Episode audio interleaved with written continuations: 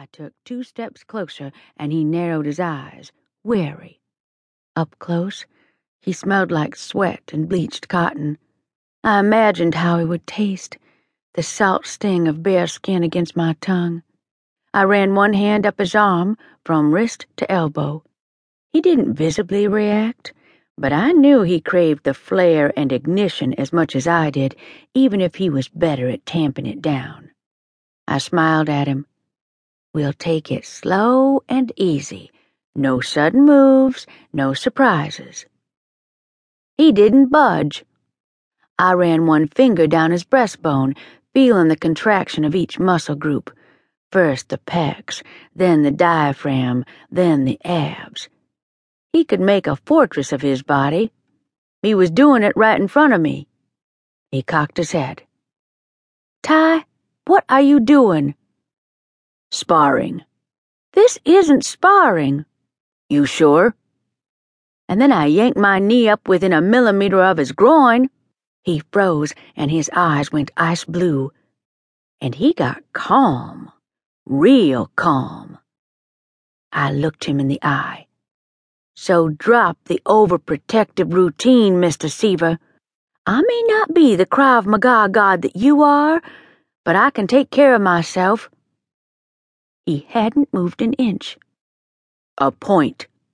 I smiled bigger. In my favor, I do believe. And then it happened. Suddenly, the world somersaulted wheel and whirl and reel and tumble, and the back of my skull slammed against the cushioned mat with a thud. I blinked into the overhead fluorescence, flat on my back. Trey stood at my feet, hands on hips, not even breathing hard. He hadn't broken eye contact, had simply grabbed my arm and flipped me. One deft move. Close the space, vault, and release. I squinted up at him. Oh my God! You have to teach me that! What? Seriously, that was awesome! I held a hand in his direction and wiggled my fingers. Help me up! His natural courtesy almost undid him, and he reached out to take my hand. Fortunately for him, his training kicked in a millisecond later, and he snatched his hand back before I could grab it. I grinned. You almost fell for that. He glared at me, then headed for the door. I rolled my stomach. And where do you think you're going, you sneaky son of a bitch? He bent over his gym bag and pulled out his gloves. To get my sparring gear. He drove me back to Kennesaw, the back route, avoiding the interstate, keeping the Ferrari right at the speed limit. I watched Atlanta roll by.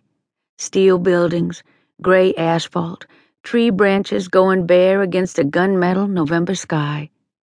My thighs ached from the last thirty minutes on the mat. He'd been relentless. I hadn't been able to get in a single punch, much less block anything he'd sent my way, and he'd sent the whirlwind. That still wasn't sparring, I complained.